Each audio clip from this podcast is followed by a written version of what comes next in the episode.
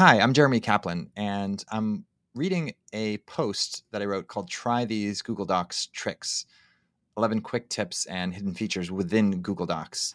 And as you'll already know, I'm not reading it directly, I'm voicing it over. And so I may add little comments um, or additions or emendations from the original post. Google Docs is a contemporary classic. It's less powerful than other tools that are more recent, like Notion, Coda, or Craft. And Google Docs is also less streamlined than Bear, Ulysses, Drafts, or IA Writer, a tool for very, very simple, streamlined writing that I love. But Google Docs is so reliable and has so many capabilities that I still use it regularly. If you keep listening, you'll see um, why, or you'll hear some of the useful features that I find uh, helpful within Google Docs. The first set are about saving time on your documents. So, first feature create a new doc instantly. Just type doc.new in your browser's address bar to open a new document.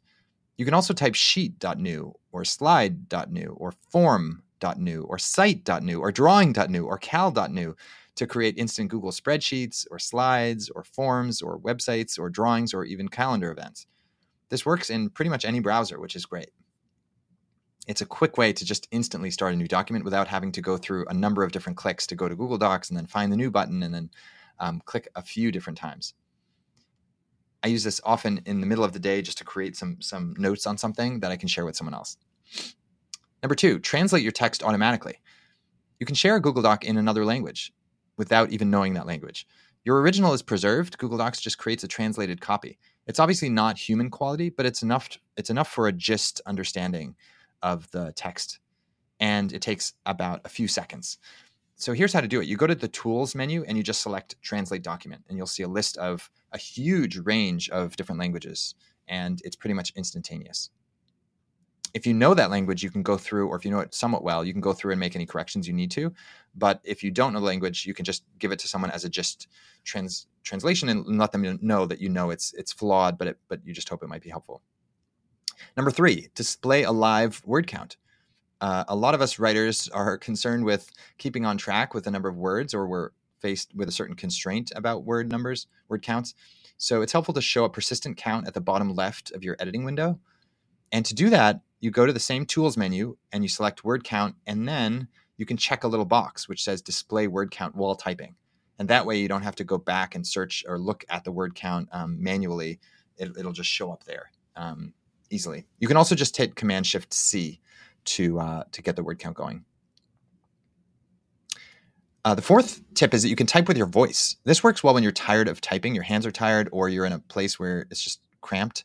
Um, instead of facing a blank page, you can also think out loud and just talk to yourself, or talk to your computer, or talk to your screen without having to worry about typing things. And then you can edit your dictated draft. Um, and I find that useful when I just want to think and I want to look around or I don't want to worry about the exact words and I want to just let my brain think and just flow. It's good for morning pages, for example.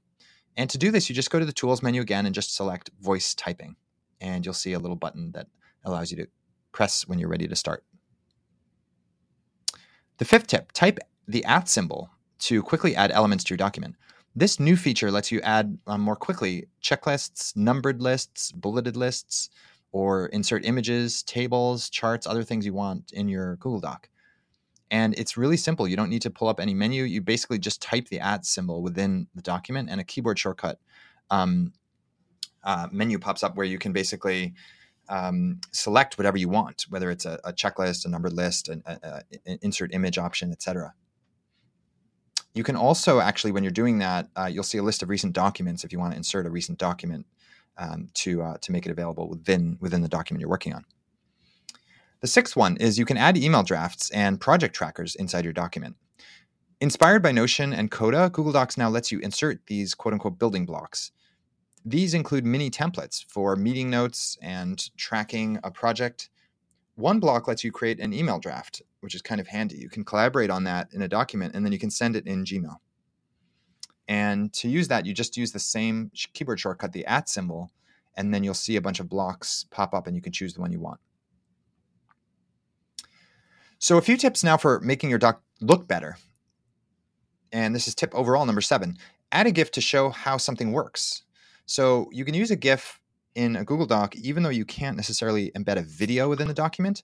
And that's really handy because the GIF will play automatically. People will see the GIF inside the document without having to click play or do anything else. And it won't send them off to a different link or different page. You can use uh, Giphy to record a, a, GIF, or you can use CloudApp or any of a number of other apps. Um, and I've written about some of those in prior posts if you're interested in more on that.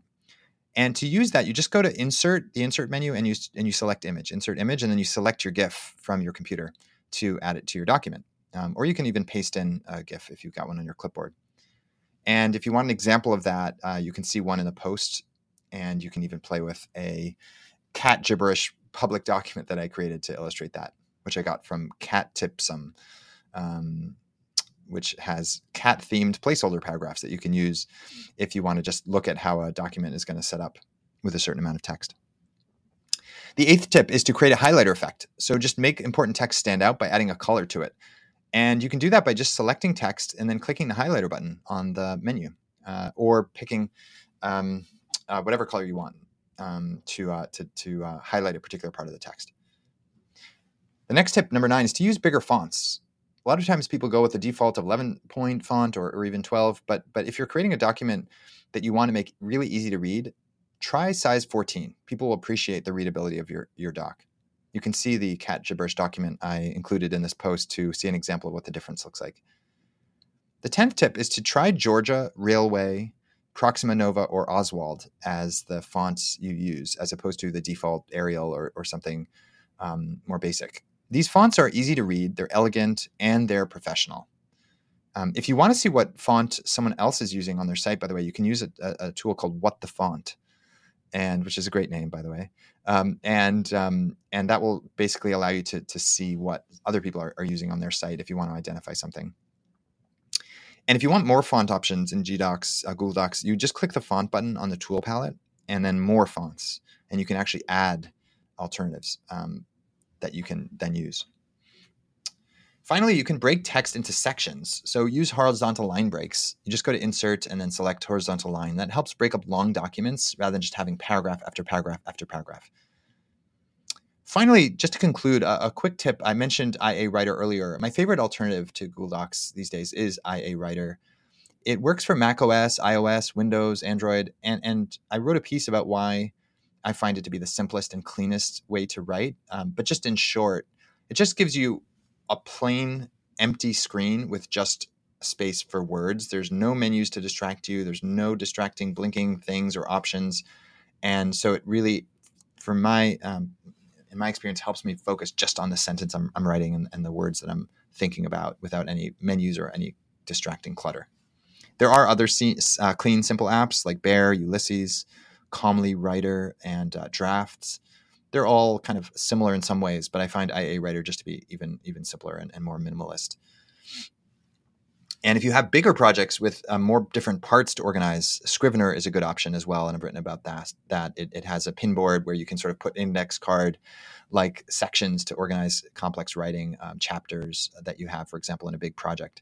So that's another one to, to keep in mind if, if that's your, your goal is to create a longer cohesive project. Thanks for listening to this and for reading Wonder Tools and for being a subscriber or just a reader and for sharing with others.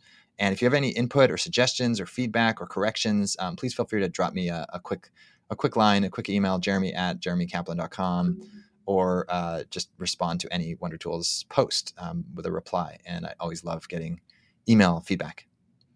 Thanks and have a great day.